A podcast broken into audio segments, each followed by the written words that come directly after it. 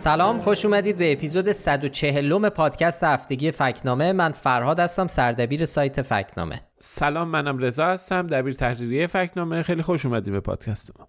خب تو این اپیزود نزدیک بود رضا رو نداشته باشیم یه بار دیگه به خاطر اینکه بغل خونهشون یه سری بنایی آرزا شروع شده؟ بنایی که سر و صدایی داشت میومد ترکیب بنایی آهنگری. که یه ذره این گزینم رو میز بود که من تنها ضبط کنم ولی خب دیدیم خیلی صدای آزاردهنده ای نمیاد. ولی خب قبلش بگیم که اگه چیزی شنیدید دیگه خودتون ببخشید دیگه. ولی گفتیم حیف رضا نباشه. این لاغا من به نظرم اومد که رضا نباشه لطفی نداره پادکست. خواهش می‌کنم نفرمایید. بریم ضبط کنیم. ضبط خب، کنیم تا سر صدا بیشتر نشده. سر صدا بیشتر نشده. خلاصه تحمل بفرمایید اگه چیزی شنیدید دیگه و از قبل ما عذرخواهی می‌کنیم. و طبق معمولم قبل از شروع این توضیح رو بدیم که کار ما در فکنامه بررسی درستی حرفهای مسئولان و خبرهایی که در رسانه و شبکه های اجتماعی منتشر میشن. ما میریم سراغشون و فکت چکشون می‌کنیم که ببینیم چقدر درستن و چقدر نادرست. یه توضیح دیگه هم این که ما این پادکست رو چهارشنبه شب به وقت ایران ضبط می‌کنیم و تا جمعه صبح که منتشر میشه و وقتی شما میشنوین ممکن اتفاقای جدیدی افتاده باشه که ما طبعا بهشون اشاره نکردیم. بله. و در این پادکست هم ما چیزهایی که رو سایت منتشر کردیم و با رضا به صورت مختصر مرور می‌کنیم. یعنی در واقع مختصر و مفید. داره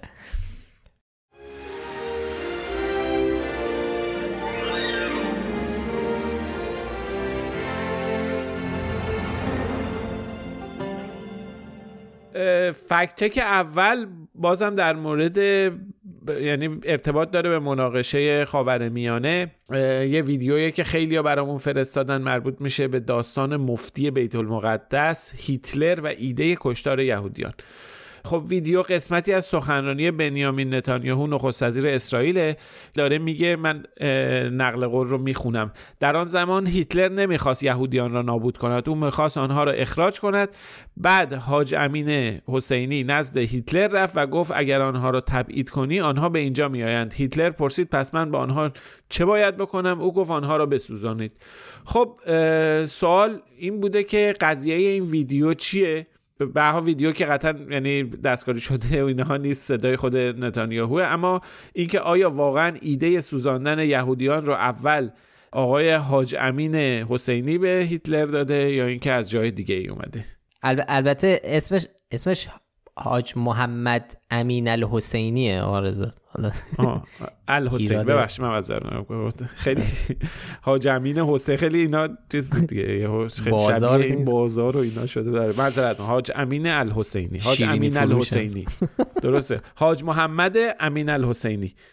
بفرمایید آقا فراد توضیح بدین که ماجرا چیه. آره ما معمولا سعی می‌کنیم سراغ سوژه های تاریخی نریم. به خاطر اینکه دردسر داره دردسر داره که بحث توش زیاده دیگه. یعنی باید کلی درباره یه موضوعی حرف بزنیم. آخرش هم خیلی توافقی ممکنه بین به اصطلاح علما نباشه. ولی این یکی راحت تر کارش. این یه چیز مشخص رو داره میگه. اول از همه بگیم که این حرفا رو بنیامین نتانیاهو در سی و هفتمین کنگره صهیونیسم کنگره جهانی صهیونیسم در بیت المقدس یا اورشلیم در 20 اکتبر 2015 گفته. یعنی ویدیو واقعی دستکاری هم نشده. البته این اولین باری نبوده که ایشون چنین چیزی گفته. سال 2012 هم همین ادعا رو تکرار کرده بود. ما منبع ویدیو رو پیدا کردیم. یعنی این ویدیویی که تو شبکه های فارسی داره میچرخه. سال 2015 نسخه طولانی ترش رو تو سایت Business Insider منتشر شده و اونجا دیدیم که اونجا این سایت اومده این ادعا رو بررسی کرده. ادعا هم خب خیلی جنجالیه. داره میگه هیتلر خودش نمی‌خواستد یهودی رو نابود کنه و این در واقع یه جوری گناه هولوکاست رو این جمله نتانیاهو داره میندازه گردن مفتی اعظم بیت المقدس که حالا به ایشون هم می‌پردازیم که خب یکی از مخالفان سرسخت مهاجرت یهودیان به فلسطین بوده و خب یک شخصیت حالا به اسم عرب ناسیونالیست بوده. و اون اینو گذاشته تو سر هیتلر و خب بعدش میشه که تبدیل بشه به هالوکاست. که خیلی هم از این منظر انتقاد و اینها هم بهش هستش که میگه نقش هیتلر رو داره کمرنگ می‌کنه توی ماجرای کشتار یهودیان خیلی زیاد خود همون سایت Business Insider هم اشاره می‌کنه که اصلا قبل از این دیدار یعنی سال 1939 هیتلر تو یک سخنرانی که در توی پارلمان پارلمان آلمان رایشتاگ انجام داده عزمش رو برای نابودی یهودیان اعلام کرده. یعنی اینطوری که نتانیاهو میگه نیست. این حرف هم تو سال هم تو سال 2012 هم تو سال 2015 تو رسانه ها خیلی بازتاب داشت. خیلی ها بهش واکنش نشون دادن. در اسرائیل خیلی ها بهش واکنش نشون دادن. مثلا اسحاق هرتزوگ رهبر اتحادیه صهیونیسم گفته این یک تحریف تاریخی خطرناکه.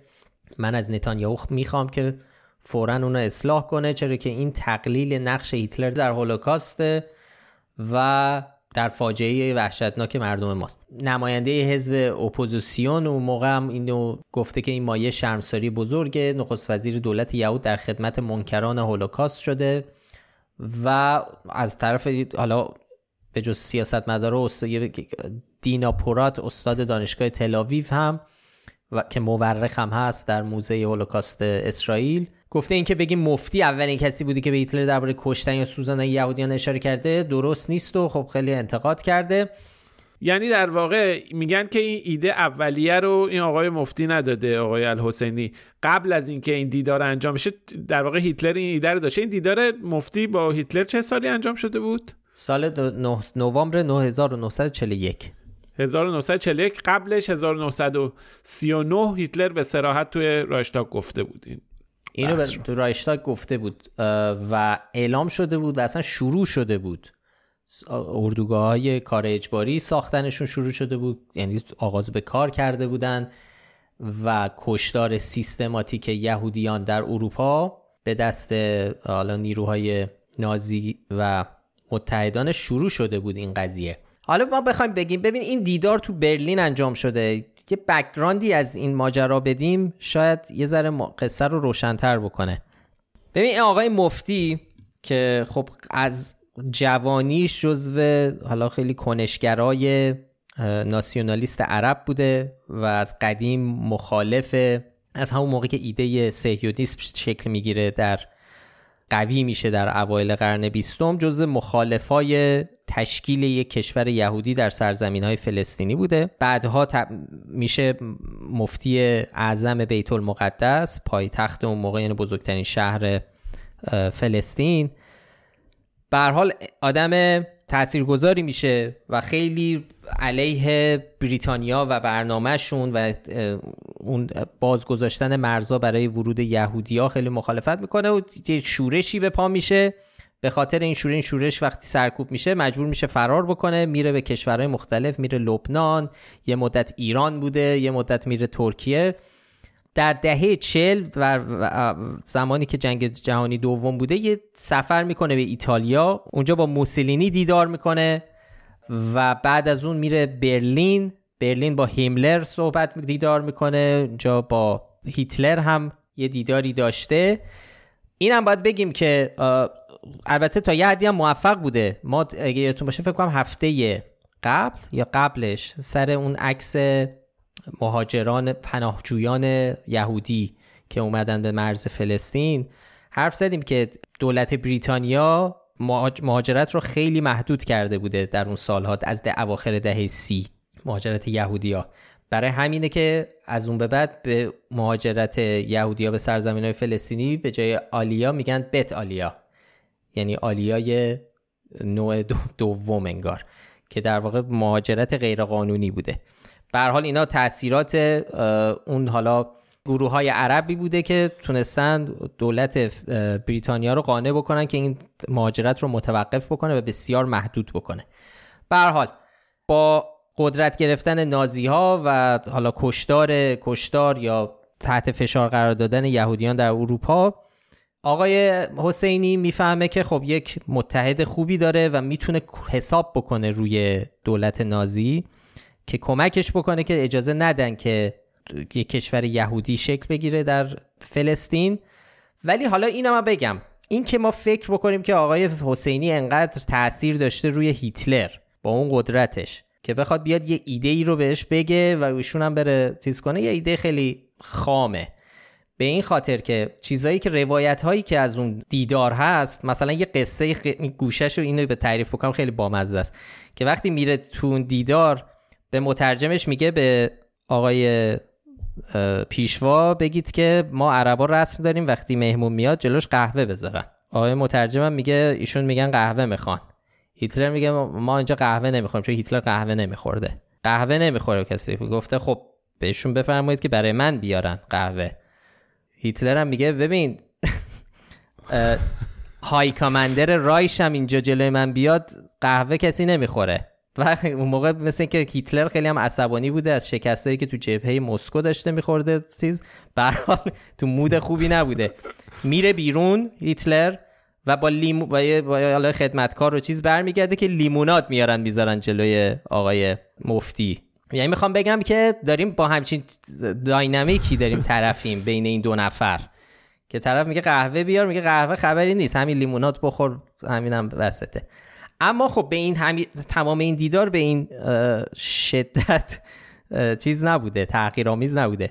وقتی مفتی میگه که آقا یه فکری برای یهودیان خاورمیانه بکن نزار اینا قدرت بگیرن. میگه ببین من الان کاری نمی‌تونم بکنم. مفتی ازش بخواسته که هیتلر یه بیانیه رسمی بده در حمایت از عرب های فلسطین. میگه من این کار الان نمی‌تونم بکنم به دلایل سیاسی ولی اینو از من در قلب خودت اینجوری روایت شده که در قلب خودت نگه دار این حرف منو. ما به زودی کار اروپا رو تموم می‌کنیم فتح می‌کنیم روسیه رو بتونیم شکست بدیم و به قفقاز وقتی برسیم که می‌رسیم و مسئله یهود رو در اون مناطق حل بکنیم وقتی کار خودمون تموم بشه مطمئن باش که به ملت عرب در حل مشکل یهود خودشون هم کمک خواهیم کرد. یعنی که دیگه خودتون می‌فهمید منظورش چیه. و اینو اینو از من داشته باش من این قولو به تو میدم به زودی این مشکل حل میشه برای شما هم. این از درباره این دیدار. ولی کلا آقای حسینی بی نقش هم نبوده در هولوکاست و اون جنایاتی که در زمان هولوکاست انجام می شده به خاطر اینکه بین یک شاخه های نظامی رو تشکیل می‌داده برای کمک به نازی ها از مسلمانان بوسنی و منطقه بالکان. ظاهرا این شاخه نظامی جنایت های عجیب غریبی انجام داده. ده ها هزار مسیحی ارتودکس کشتن ده ها هزار یهودی اون مناطق رو کشتن. باعث مرگ حالا من عدداش الان جلوم نیست ولی تعداد زیادی کلی ها رو در هولوکاست میکشتن اینا در تمام اروپا انجام می‌شده. ولی این بخشش یه ذره دیگه به رهبری آقای حسینی عزیز ما انجام می‌شده.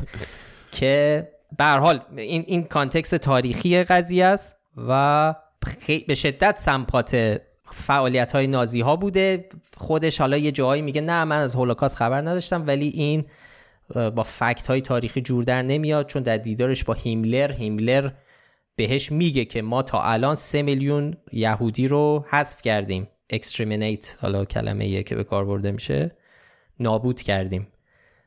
و کار داره خوب پیش میره و این صحبت یعنی به وضوح خبردار بوده از کارشون و بعدش هم نمیومده که همون کارها در کشورهای عربی هم به کمک نیروهای نازی انجام بشه و اصلا اینو از می‌خواسته از هیتلر کم و بیش. ولی حالا برگردیم به اصل حرفمون. این که ما بگیم که هیتلر این برنامه ها رو نداشته و آقای حاج امین الحسینی پا شده رفته گفته من برات راه حل دارم بگیر اینا رو بسوزون.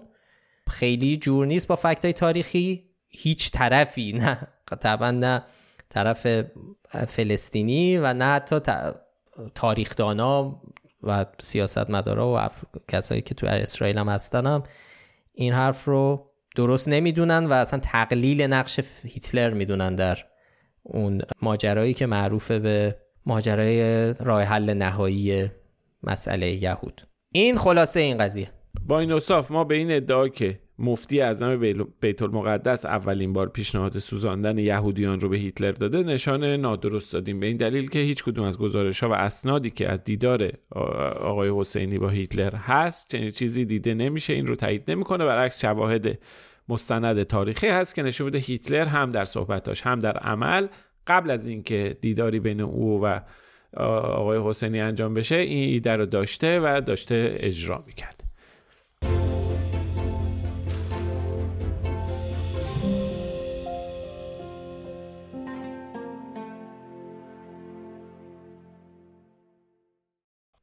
ما این هفته یه فکچک دیگه هم منتشر کردیم درباره یه سوژه‌ای که زیاد هم سر صدا کرده بود تو این روزا. ماجرا مربوط میشه به اظهارات فاطمه بلوری کاشانی همسر مصطفی احمدی روشن. آقای احمدی روشن معاون بازرگانی سایت هسته‌ای نتنز بود که سال 1390 تو تهران ترور میشه و بعد هم اعلام شد که اسرائیل در این ترور دست داشته. خانم کاشانی در شبکه افق یه مصاحبه ای داشته. اونجا درباره همسرش صحبت می‌کنه و تو صحبتاش یه جا میگه که آقای احمدی روشن برای کمک به مقاومت نیروهای مقاومت حتی با شکر و روغن موشک میساخته. و با هم بشنویم این تیکه رو. قبل از اینکه وارد سایت هسته نتنز بشن خب میگم متوجه به دغدغه‌ای که داشتن که جنگ با لبنان رو برن ایشون چون رشتهشون مهندسی شیمی بود یعنی ربط پیدا می‌کرد ایشون وارد نیرو قدس شدن و تو اون بخش در واقع دفاعیشون حدود چند ماهی بودن. تونستن با توجه به علمی که داشتن و با توجه به اینکه نیاز حوزه مقاومت این بود که از در واقع مواد ابتدایی و دم دست یک در واقع موشک ساخته بشه خیلی جالب بود که ایشون با کمک شکر روغن و مواد دم دست یک موشکی رو طراحی کرده بودن که توی دانشگاهشون تو خوابگاهشون امتحان کرده بودن و این رو ارتقا داده بودن با دوستانشون و تبدیل شده واقعا به یک موشک خب این ویدیو بعد از پخشش روز دوم آذر از تلویزیون خیلی باستاب گسترده ای داشت. فرهاد اشاره کرد خب خیلی جاها تو شبکه های اجتماعی برخی رسانه ها اینا خب خیلی دستمایه تنز و اینها هم شد. بالاخره خب سابقه هم داره از اظهار نظرهای عجیب غریب درباره اینکه یه سری آدم اومدن و با یک امکانات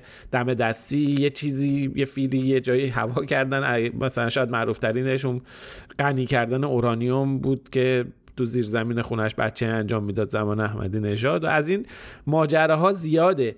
ما گفتیم که بریم برامون فرستاده بودن چند نفر خواسته بودن که این رو بررسی کنیم. آیا اصلا پدیده موشک شکری چیه؟ آیا موضوعی که جدیدا مطرح شده باشه؟ آیا پایه و اساسی داشته باشه؟ اصلا یه چنین چیزی می‌تونه وجود داشته باشه؟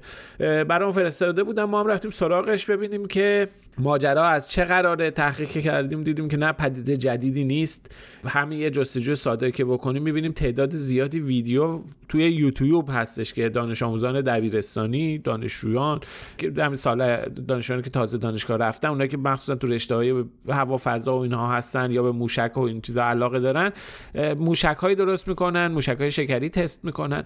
بنابراین این که چنین اتفاقی افتاده باشه یه زمانی آقای احمدی روشن توی خوابگاه دانشگاه شریفی چنین کاری کرده باشه یا به حال دوستانش این کار کرده باشن اصلا بعید نیست. این اتفاق میفته در اون زمان هم احتمالا افتاده بوده. الان هم نمونه و مشابهش احتمالا اتفاق میفته این موشک ها جزء موشک هایی محسوب میشن که سوخت جامد جزء موشک های سوخت جامد باید دسته بندیشون بکنیم که شکر توی این موشک ها به عنوان سوخت و نیترات پتاسیم به عنوان اکسید کننده عمل می‌کنه. البته باید توجه داشته باشیم این موشک واقعا شبیه کاردستیه یعنی هم توان جابجایی کمی داره هم نسبتا چیز گرونیه. کلا یه چیز آماتور اینطوری نیست که مثلا میان شکر رو بیارن و در سوخت موشک ها استفاده بکنن. اگر توجیه منطقی یا توجیه اقتصادی داشت حتما این کار رو می‌کردن که تا الان انجام نشده. خب همکار ما سهیل وقت گذاشت روی موضوع تحقیق کرد. لینک های خیلی خوبی توی مطلب هست. من واقعا توصیه می‌کنم اگه وقت دارین فرصت دارین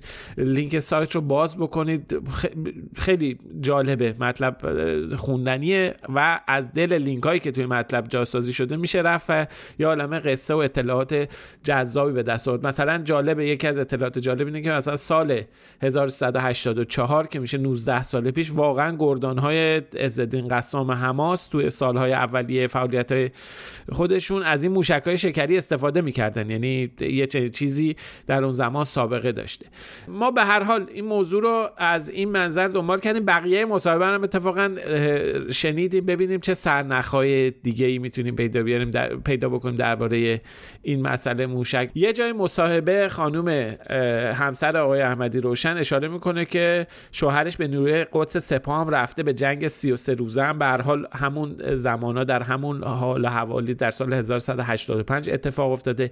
یه جای دیگه اشاره می‌کنه که آقای احمدی روشن به خاطر همین موشک های شکری به عنوان پژوهشگر برتر حوزه سلمان فارسی انتخاب شده. حالا حوزه و, و کلمه حوزه رو کار می‌بره ولی احتمالا منظورش جشنواره سلمان فارسیه که یه جشنواره دو سالانه است که تو حوزه تحقیقات علمی دفاعی در سپاه برگزار می‌شد.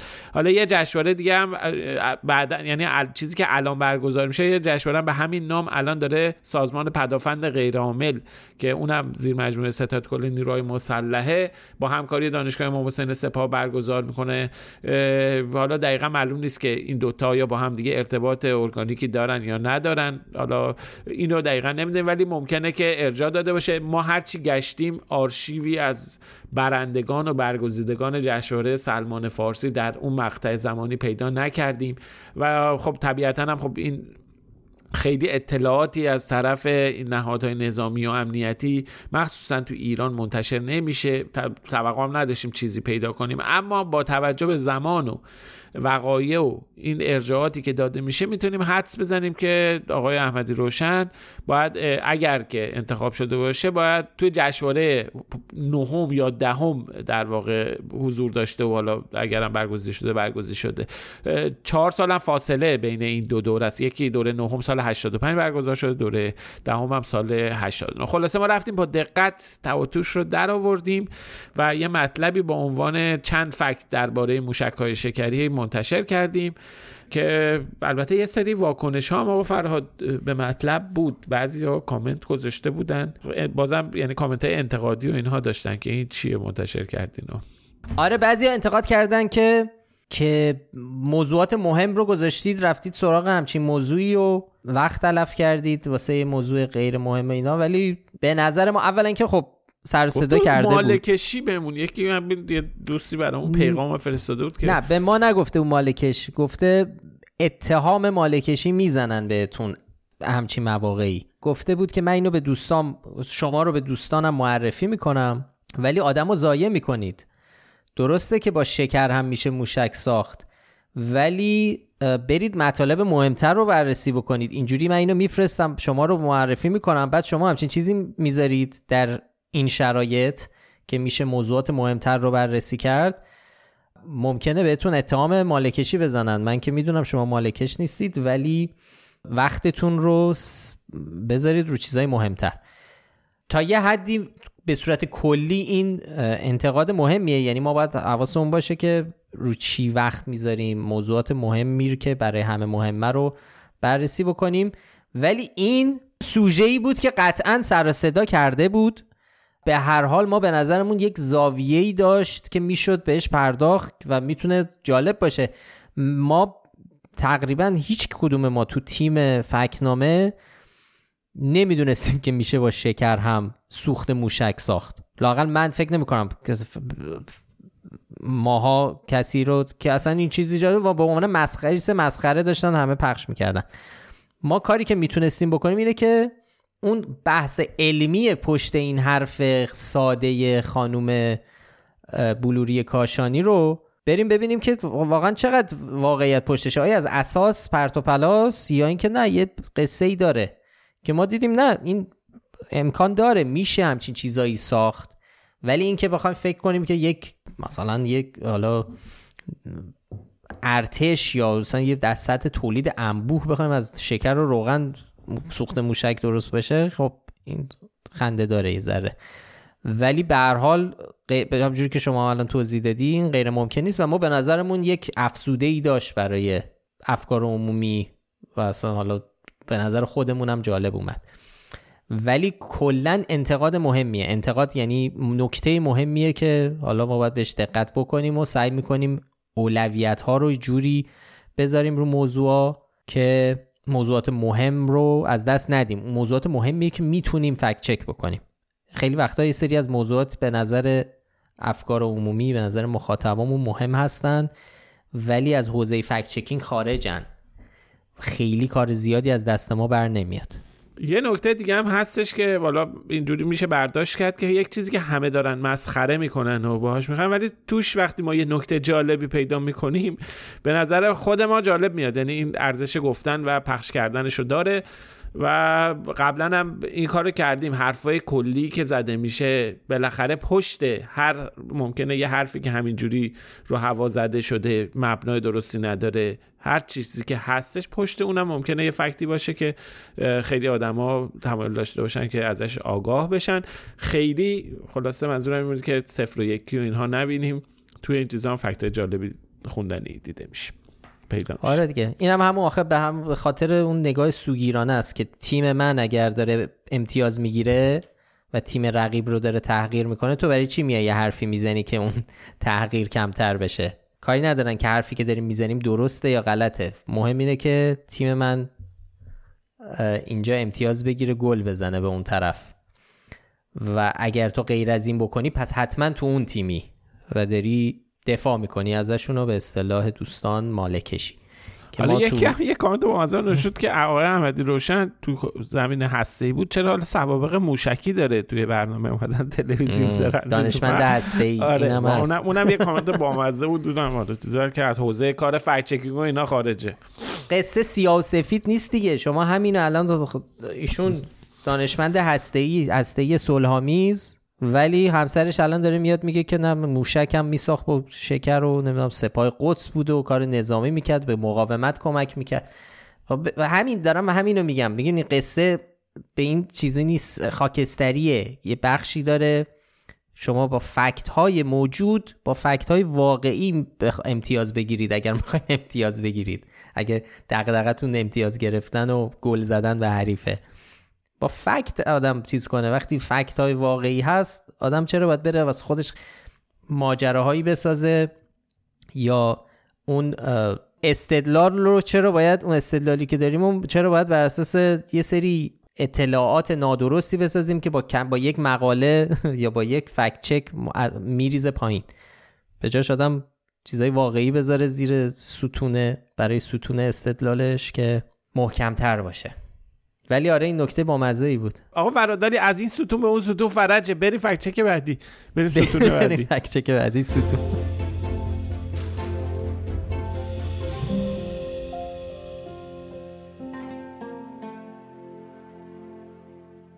این هفته دو تا فکت چک تصویری هم داشتیم مربوط به جنگ اسرائیل و حماس.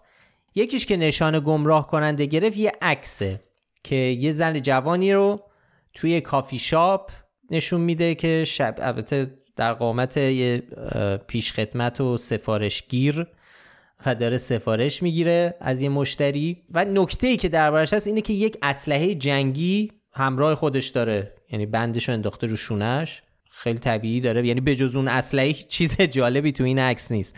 ولی یه سلاح جنگی رو دوششه و داره سفارش مشتری رو می‌گیرن. و در توضیحش هم گفتن اینجا اسرائیل و ببینید که با حالا اکانت های ارزشی و مخالف اسرائیل گفتن نگاه کنید حتی شهروندای عادی حتی پیشخدمت یا به قول اونا گارسون هم نظامیه و یعنی با یک همچین کشوری طرفیم.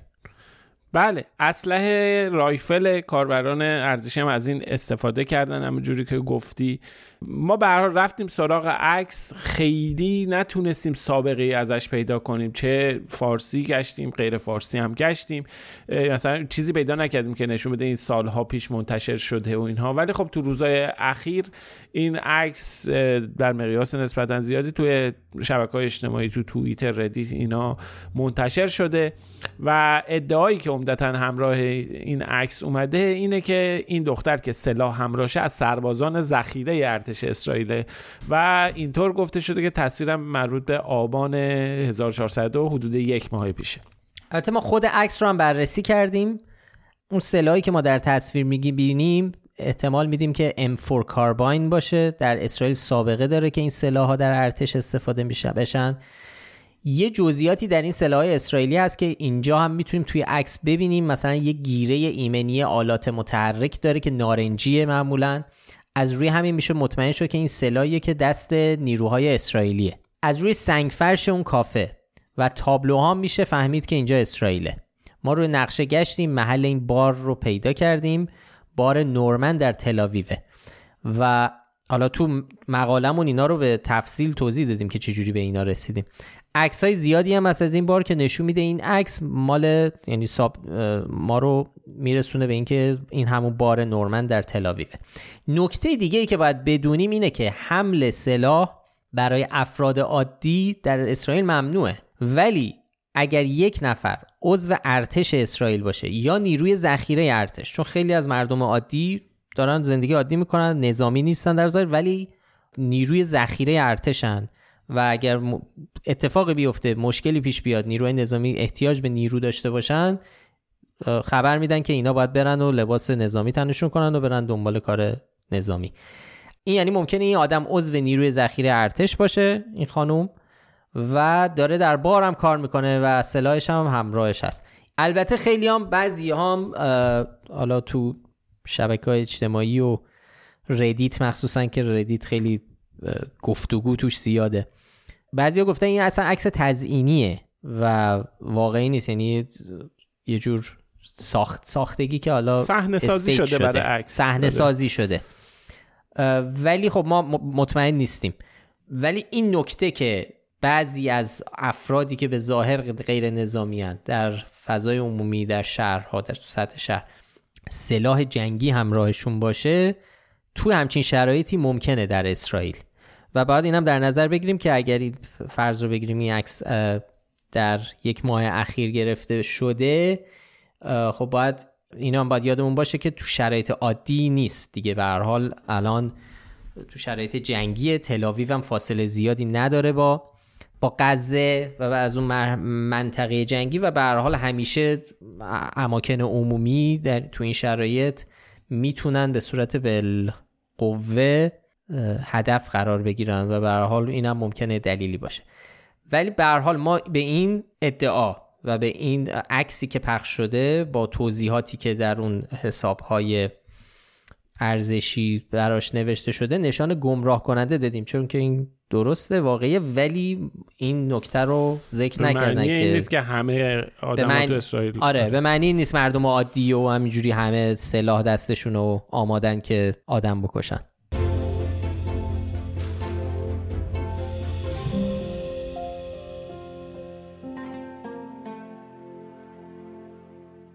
ما این هفته یه ویدیو دیگه هم فکت چک کردیم که خب طبیعتا اونم مربوط به اسرائیل بود. یه ویدیویی که یه مسجد رو توی یه زمینه نشون میده که همینجوری شرایط عادی. ناگهان مسجد منفجر میشه و تخریب میشه.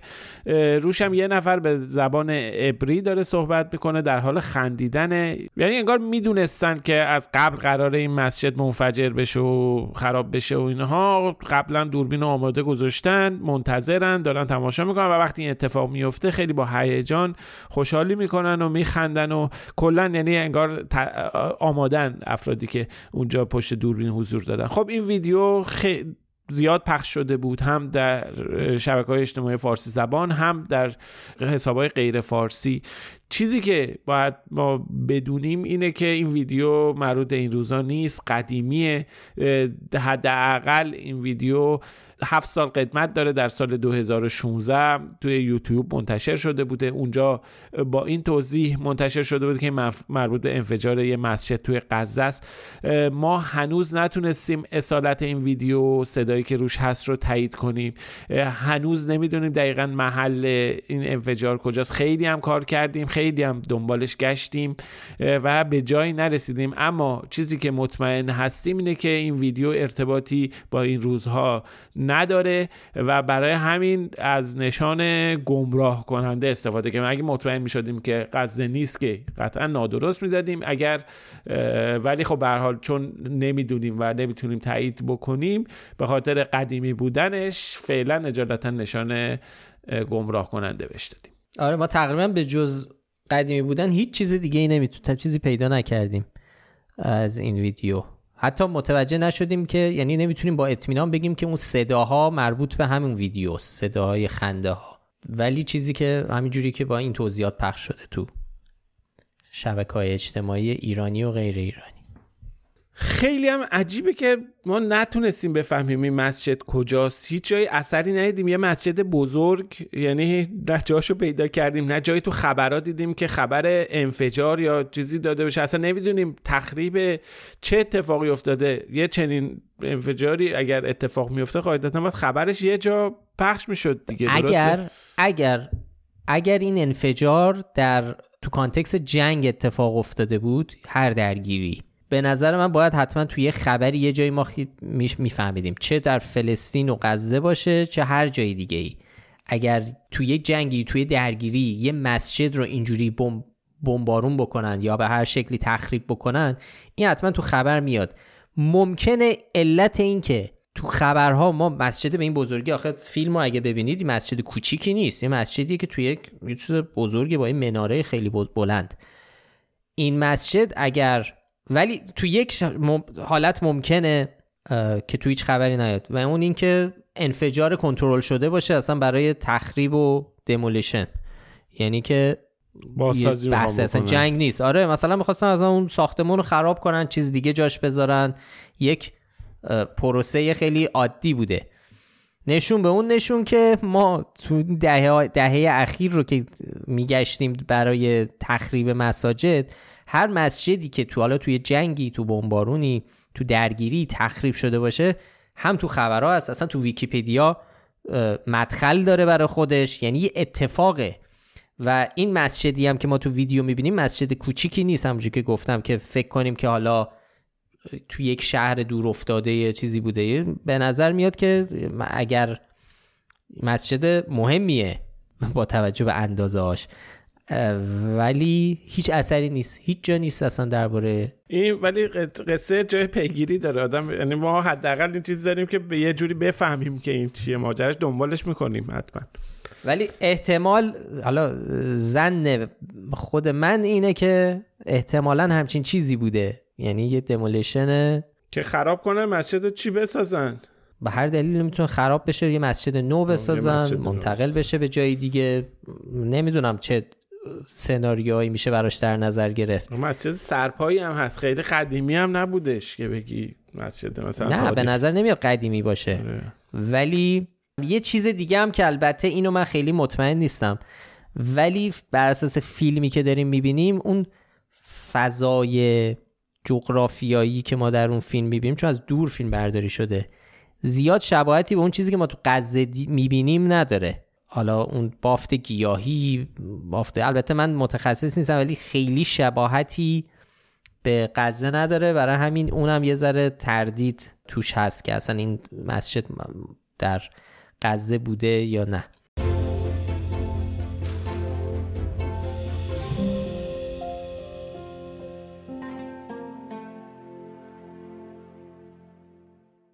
خب یه فکچک اقتصادی هم ما هفته گذشته منتشر کردیم درباره سهم بانک آینده از رشد پایه پولی.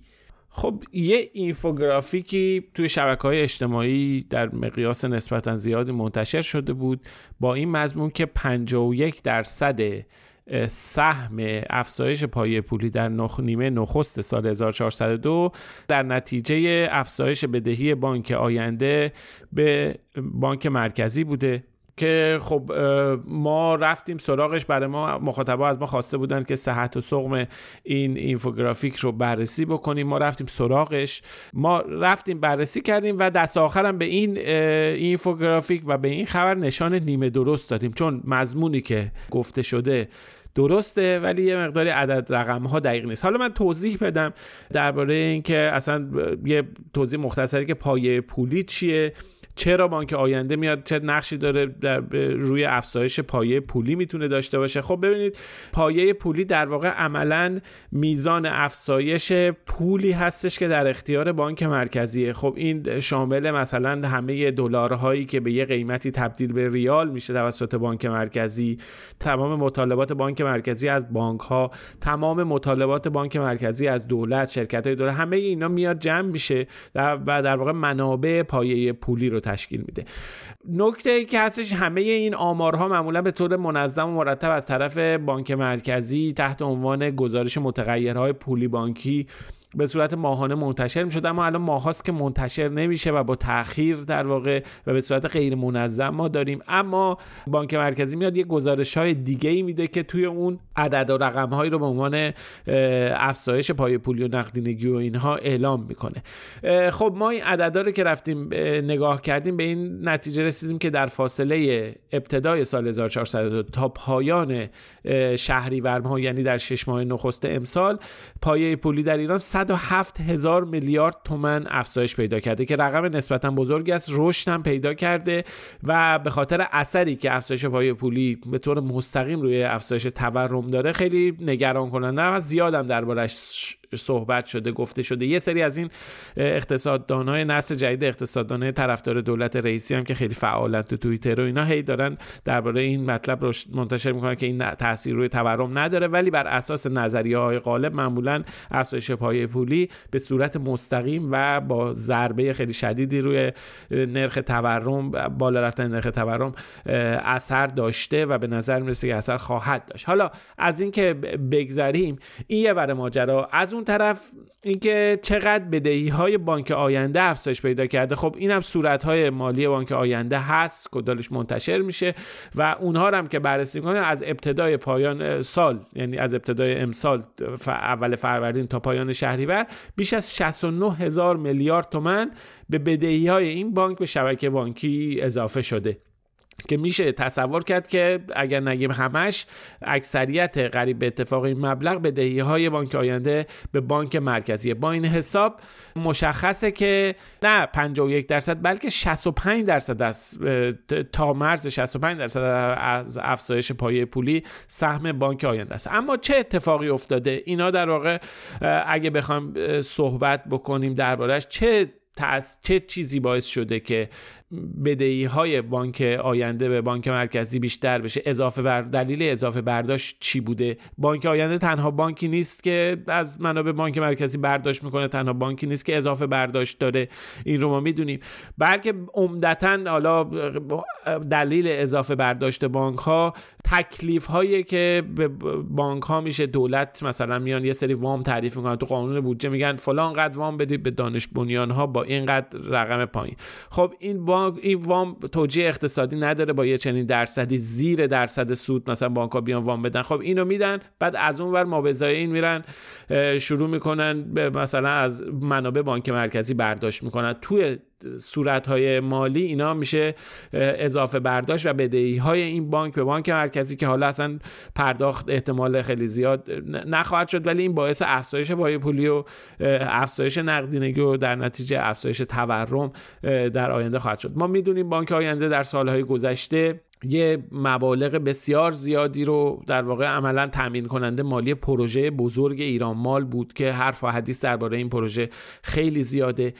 می‌دونیم که حداقل روی کاغذ این که این پروژه چقدر صرف اقتصادی داشته با این نرخ سودهایی که بوده چه جوری می‌تونه برگرده؟ خیلی محتمل این در واقع تامین مالی ربط داشته باشه به ناتراز شدن وضعیت بانک آینده و به اضافه برداشت بانک آینده از بانک مرکزی و این تاثیر داشته باشه. اما اون چی که مسلمه حالا الان اینا خارج از موضوع این فکت چک بود که ما عرض کردیم. این که مشخصه اینه که بانک آینده انقدر حجم بدهیاش به بانک مرکزی بالا رفته که توی این 6 ماه گذشته بیش از 50 درصد تا 65 درصد پایه پولی رو در واقع افزایشش رو به حساب خودش زده.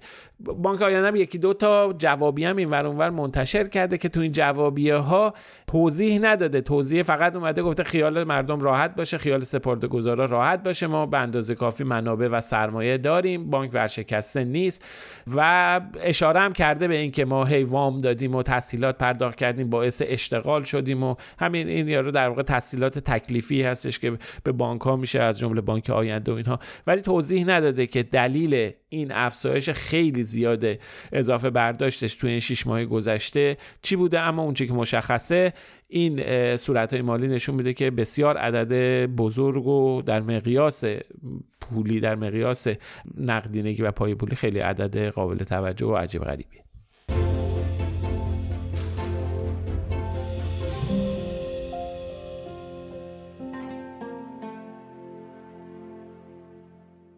خب آخرین فکت چک رو هم ببرمون کربلا آقا فراد. کربلا نیست دلو دیگه. ببر کربلا. آره ولی کربلاش به جاش مسقط عمان عذاب در میاد. حالا فکت چک کوتاهی که این هفته منتشر کردیم درباره یه ویدیویی بود که دفعه اولم نیست پخش میشه در فضای فارسی. قبلا هم بوده. یه تعداد تماشاگر رو داریم می‌بینیم که به عربی دارن یه شعاری رو میدن همخانی با هم می‌کنن.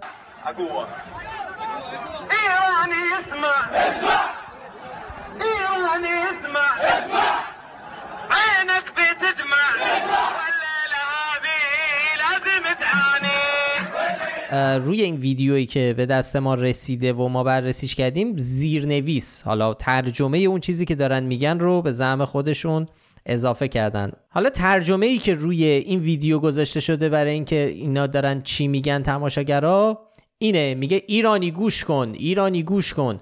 شماها برده و کنیز ما هستید از 1400 سال پیش تا همین امروز. که بعد اون آخرش که همه دست می‌زنن انگار دارن برای اون تا همین امروز دارن دست می‌زنن. ولی خب اینطوری نیست. کسایی که عربی بلدن خیلی راحت فهمیدن که اینا دارن چی میگن و مخصوصا کسایی که با حالا فوتبال کشورهای عربی هم یه ذره آشنان می‌دونن که این یه شعار معروفیه ظاهرا. حالا من نمی‌دونستم همکارمونم نمی‌دونستم ولی ظاهرا شعاریه که برای ایرانی نساختن و یه شعار فوتبالیه که میگه حالا تو این زمینه تو این مورد میگه ایرانی اسم ایرانی اسم ایرانی گوش کن. عینک به تدمع یعنی چشمت اشک خواهد آمد. حالا من ترجمه همین جوری و لیل هازی لازم تعانی. و امشب حالا شب سختی رو خواهی گذروند. که بعد همه دست می‌زنن شب سختی شب سختی. همین از این یعنی کلکلای فوتبالیه. کلکل فوتبالیه و به 1400 آره. اینا نداره به نه هیچ ربطی نداره به اینکه کنیز ما هستید و برده ما هستید. از روی ولی خب ما باید بفهمیم بفهمیم که این کجاست و چیه ماجرا. از روی پرچم های تماشاگرها و لباسایی که پوشیدن می‌تونیم بفهمیم که این مربوط به تماشاگران الهلال الهلال عربستان. و حالا سوال اینه که اینجا کجاست؟ ما بخشی از استادیوم رو داریم می‌بینیم بخشی از ساختمون و استادیوم رو. متوجه شدیم که این استادیوم در عربستان نیست در مسقط عمان ورزشگاه سلطان قابوس در پایتخت عمان. حالا اینجا الان پازلمون داره بیشتر کامل میشه. پس ما می‌دونیم تماشاگران الهلالن در ورزشگاه سلطان قابوس و دارن به طرف ایرانی دارن یه حرفی می‌زنن. خب حالا ما باید بفهمیم ویدیو کی گرفته شده. قدیمی ترین. ورژنی که از این ویدیو ما پیدا کردیم در سال 2017 و چیزی قدیمی تر از 2017 ما پیدا نکردیم. برای همین رفتیم گشتیم که ببینیم که تیم هایی که تیم های ایرانی که الهلال باشون در سال 2017 بازی کرده چه تیم هایی بودن؟ چند بار بازی کرده؟ و در مسقط عمان. ما فهمیدیم که خب 6 بار در 2017 الهلال مقابل تیمای ایرانی قرار داشته. از اینا سه تاش در مسقط عمان بوده هر سه تاش هم مقابل تیم پرسپولیس. یک بار بازی رفت گروهی سه اسفند 95 یه بار چهار اردیبهشت 96 بازی برگشت مرحله گروهی و یه بارم نیمه نهایی بازی برگشت در اکتبر. که میشه آبان فکر می‌کنم. آبان سال 96 فیلم های اینا رو ما رفتیم پیدا کردیم. فیلم های این سه بازی رو. تنها باری که تماشاگران الهلال در اون قسمت از ورزشگاه نشستن یعنی زل شمالی بازی سه اسفند 95 یعنی بازی رفت مرحله گروهی در مسابقات جام قهرمانان آسیا. این خیلی خلاصش ممکنه برای بعضی که خیلی ماجراهای فوتبال رو اینا رو دنبال نمی‌کنن سوال بشه برای چی بازی بس باید تو عمان انجام بشه توی کشور سالس که جوابش هم اینه که تا همین اواخر در این یک دهه اخیر تقریبا حداقل بعد از قطع روابط دیپلماتیک عربستان و ایران هیچ کدوم از دو تیم در کشور همدیگه فوتبال بازی نکردن و معمولا می‌رفتن برای این بازی های کشور سالس. و خب اون بازی های دیگه هم هر کدوم یا تو قطر بوده بازی های سال 2017 که ما نگاه کردیم همه تو کشورهای دیگه بودن یا قطر یا خب خیلی سه تاش حداقل تو مسقط عمان بوده. حالا آقا فراد چرا تاکید رو کربلا شده بود؟ کربلا به خاطر اینکه این, این توضیح هم که نوشته بود که کربلاست و در استادیومی که با پول ما ایرانی ها ساخته شده. این هم تاکیدش این بود که با پول ما در کربلا استادیوم ساختن و حالا تماشاگران عراقی دارن اینجور این حرفا رو می‌زنن. که خب این میفته تو همون بحث حالا اون محتوای ضد عربی که خب تو این سالا ما زیاد دیدیم تو شبکه اجتماعی. به هر حال می‌خوام بگن که نگاه کنید که این عرب ها که ما هم این چیزها رو بهشون دادیم و ما انقدر بهتریم و حالا اونا دارن همچین حرفایی درباره ما می‌زنن. کانتکسش این بوده. به حال نه این کربلاست در ورزشگاهی که با پول ایرانیا ساخته شده باشه نه اینکه این شعارها شعار علیه شعار تحقیرآمیزی علیه ایرانی ها در واقع دارن به تیم مقابل چیز می‌کنن. نمونه عین همین شعار رو هم ما دیدیم از طرف طرفداران الهلال به طرفداران النصر که اونا میگن نصر وی اسمع عینک به تدمه این از آره تو استادیوم خودمون هم این شعار زیاد میدن که نمی‌دونم امشب بیچاره میشین از این شعار زیاد. بله. دقت کن و اینا. بریم کامنت آقا فراد. بریم قربان.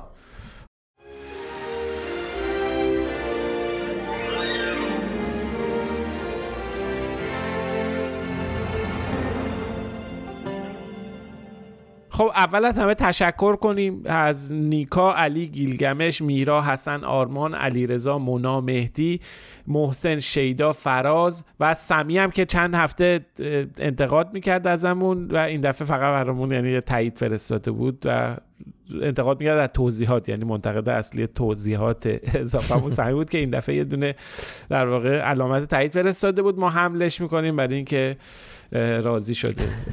بالاخره دست شما علامت تایید چی بود آقا رضا؟ دقیقا. همین علامت شستشون نشون داده بودن دیگه. این هفته ما خیلی کامنت های زیادی داشتیم توی Castbox و بیشتر از Castbox توی اینستاگرام کامنت بارون شدیم سر ماجرای همسر دوم قاسم سلیمانی خیلی ها بهمون در واقع این هفته هم دفعه پیش مفصل صحبت کردیم ولی تغییر کردن خیلی ها. آره این هفته هم حداقل میگم چند نفر برامون گذاشتن که شما بر چه اساسی رد می‌کنین وقتی که سندی ندارید که این زن دوم نداشته قاسم سلیمانی یعنی خانم مغنی زن دوم قاسم سلیمانی نبوده سند ندارید که رد کنید چرا پس مثلا می‌زنید نادرست؟ آقا فراد یه توضیح بده. برای یعنی در واقع در ادامه توضیحات هفته گذشته شما خوب توضیح میدی؟ توضیح بده قانع بشن دوستان هر والا هفته پیشم گفتیم دیگه. اولا مهمترین چیز اینه که برای کسی که میگه سند نداریم اینه که خب شما باید سند بیارید. ما که ادعا نکردیم که زن دوم داره و زن دومش هم مغنی است. ما گفتیم نشانه ها و شواهدی وجود داره که نشون میده فاطمه مغنیه نمی‌تونه همسر دوم چیز باشه یا احتمالش بسیار بسیار کم میشه به خاطر اینکه خودش از 16 سالگی ازدواج کرده. سه تا فکر می‌کنم حداقل دو تا. سال 90 دو تا بچه داشته. فکر می‌کنم الان سه تا فرزند داره. و حالا این که بعد بیاین حالا شما بخوام بگیم که ازدواج جدا شده بعد دوباره رفته با قاسم سلیمانی ازدواج کرده. خیلی پیچیده خیلی خیلی پیچیده است و بسیار بعیده که اگر واقعا همسر دومش باشه در یک مستندی که به طور قطع نیروهای امنیتی و اطلاعاتی روش نظارت داشتن بیان اون همسر دوم رو بیان بیارنش جلو دوربین که درباره قاسم سلیمانی هم حرف بزنن که بعد بخواد همچین اتفاقی هم بیفته. باید فکر بکنیم که اگر واقعا همسر دومشه خب سعی خب خواهد شد که فاطمه مغنیه رو خیلی تو زیر نورافکن نذارنش لاقل جلو دوربین نیارنش که حرفم بزن درباره استاد. یه ذره با این نوع منطق میشه فهمید که بسیار احتمالش کمه که فاطمه مغنی همسر دومش باشه. ولی خود رضا هم هفته پیش گفت که ما اصلا نمی‌دونیم اینکه زن همسر دوم داره عقدی سیغه ما این چیزها رو نمی‌دونیم. اما با اطمینان می‌تونیم بگیم که فاطمه مغنیه نمی‌تونه احتمال چیز باشه همسر دومش باشه و اینکه اگر هم حرف همسر دومی هست خب سند و مدرک و شواهد چیه؟ تا وقتی نیست که خب ما میریم دنبال کارمون و به زندگی ادامه میدیم. هر وقت چیزی اومد بیارید جلو و ما بررسی می‌کنیم. به هر حال یه سری از کامنت ها همین بود. هم یه سری کامنت ها یکی از مثلا مونلایت برامون نوشته یه مسئله ای هست به اسم شناخت که در طول زمان به دست میاد. با توجه به شناختی که از این نظام و مسئولانش داریم هیچ جرم و جنایت و عملی ازشون بعید نیست. چون خیلی وقت خط قرمز رو رد کردن دیوار هاشان بلنده. ولی با این استدلال ما نمی‌تونیم بریم سراغ فهم پیدا کردن فکت. اینکه از یه کسی بعید است یا بعید نیست ما بازم چیزی رو ثابت نمی‌کنه. هر وقت شاهد و مدرک و سندی بود می‌تونیم اونو بررسی کنیم که ببینیم چقدر معتبره چقدر معتبر نیست. این سابقه افراد سابقه نظام های سیاسی اینا همه خیلی مهمه. اتفاقا ما همیشه این سابقه رو در نظر می‌گیریم. اتفاقا وقتی که میریم دنبال یه چیزی میگردیم آیا یه چنین چیزی ممکن است با توجه به سابقه با توجه به همه اتفاقا؟ اتفاقا با این منظر دستمون رو باز بیذاریم مثلا به مثال دولت جمهوری اسلامی ایران درباره بدرفتاری با زندانیان درباره شکنجه همه اینها به کرات دروغ گفته. اسنادش هم هست شواهدش هم هست که دروغ گفته. گفته ما کسی رو شکنجه نمی کنیم ولی شکنجه کردن خودشون هم بعدا اینو سند و مدرکش رو ارائه کردن. بنابراین وقتی که ما میریم سراغ یه ادعایی درباره شکنجه این رو قطعا مد نظر قرار میدیم که از یه چنین سیستمی بعید نیست. پس این جزء یکی از مواردیه که در محاسباتمون ما در نظر می‌گیریم. بنابراین این که بعید هست بعید نیست در بخشی از کار ما بخشی از شواهدی که ما استفاده می‌کنیم در نظر می‌گیریم اما تنها چیزی نیست. ما به فکت ها ناگزیریم یعنی مجبوریم که به فکت ها و به شواهد محکم رجوع بکنیم. کاری که اینجا هم کردیم و به این نتیجه رسیدیم که این ادعایی که در مورد قاسم سلیمانی و خانم مغنی مطرح شده پایه و اساسی نداره و باید بهش نشان نادرست بدیم آرش هم کامنت گذاشته درباره فکت چک ازدواج قاسم سلیمانی و خب اونم تایید کرده این موضع رو که البینت علی المدعی. آره یعنی کسی که یه ادعایی می‌کنه باید سندش رو هم همراش بیاره. اون مسئولیتش burden of proof در اصطلاح. بار مسئولیت بار اثبات بر عهده کسیه که مدعی مدعی اون حرفه. کامنت های کلی هم داشتیم. ساسان مثلا گفته که از نظرهایی که در موافقت 100 درصدی یا مخالفت 100 درصدی با عملکرد حکومت فعلی ایران منتشر میشه به این دریافت می‌رسم که در همه ما یک دیدگاه وجود داره که خودش و هم فکران و هم رفتارانش و فرشتگان و معصومانی دانا و مظلوم میپنداره و موجودات جبهه مقابل رو نادانان و سوء استفاده و جنایتکاران یا حامی جنایتکاران. این بله این دقیقا همین باعث میشه که این کامنت درستیه. اینو هممون هم داریم. یعنی به نظر ما هممون به صورت غریزی این رو داریم انسان ها فقط کاری که باید بکنیم اینه که آگاه باشیم بهش و بدونیم که این می‌تونه ما رو خیلی به اشتباه بندازه. مخصوصا در پیدا کردن واقعیت و اون چیزی که واقعیه اون چیزی که نیست.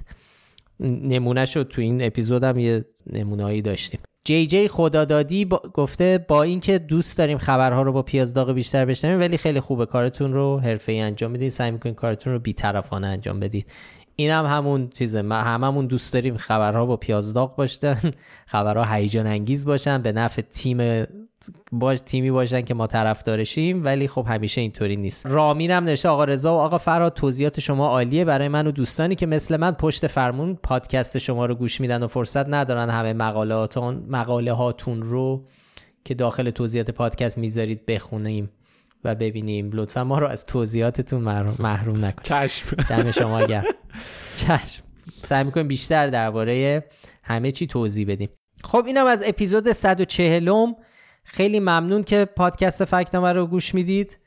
پیشنهادی نظری انتقادی درباره کار ما داشتید حتما در Castbox در یوتیوب تلگرام اینستاگرام Threads و X یا همون توییتر یا هر جایی که می‌تونید برامون نظر بنویسید حتما این کار رو بکنید. ضمن اینکه خوشحال میشیم این پادکست رو به بقیه هم معرفی کنید. برای پیدا کردن ما کافی اسم فکنامه رو به فارسی یا انگلیسی در هر جایی که باهاش پادکست گوش می‌کنید جستجو کنید. همه قسمت های پادکست رو ما در تلگرام در کانال تلگرام و در کانال یوتیوب فکنامه هم منتشر می‌کنیم. هر هفته هم لینک مطالبی رو که بهشون اشاره کردیم رو در بخش توضیحات پادکست می‌ذاریم که راحتتر بهشون دسترسی داشته باشید. هیلا نیکو کاورهای اپیزودها رو طراحی می‌کنه موسیقی پادکست رو باربد بیات ساخته و تهیه کننده پادکست هم افشین صدریه. آدرس سایت ما هم از فکنامه دات کام. بهش سر بزنید. وقتتون بخیر و تا هفته دیگه خداحافظ. مراقب خودتون باشید. خدا نگهدار.